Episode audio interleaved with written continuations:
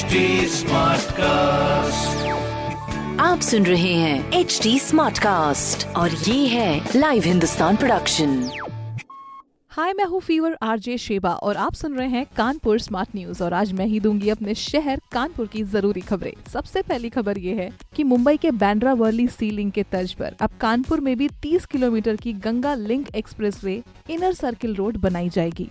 तो इसका मतलब कि कानपुर को और खूबसूरत एंड आने जाने की और भी सुविधाओं के साथ में लैस किया जा रहा है।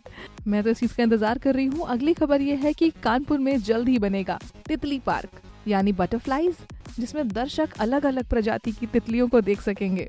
फ़िलहाल अभी एक अक्टूबर से इस पार्क के उद्घाटन की बात की जा रही है।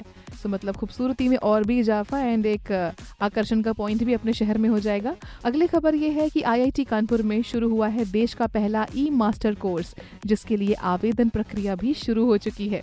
तो इस ई मास्टर कोर्स के लिए आप अगर इंटरेस्टेड हैं या जो भी इंटरेस्टेड है, उन तक ये खबर ज़रूर पहुंचाइए और इस तरह की पॉजिटिव और प्रोग्रेसिव खबरों के लिए पढ़ते रहिए हिंदुस्तान अखबार। और कोई भी सवाल पूछना हो तो ज़रूर पूछिए हमारे फेसबुक इंस्टाग्राम और ट्विटर हैंडल पर। हमारा हैंडल है at the rate H T और इस तरह की जो पॉडकास्ट है आप उसको सुन सकते हैं डेली हर वक्त www.htsmartcast.com पर आप सुन रहे हैं एच टी स्मार्ट कास्ट और ये था live Hindustan production smart Smartcast.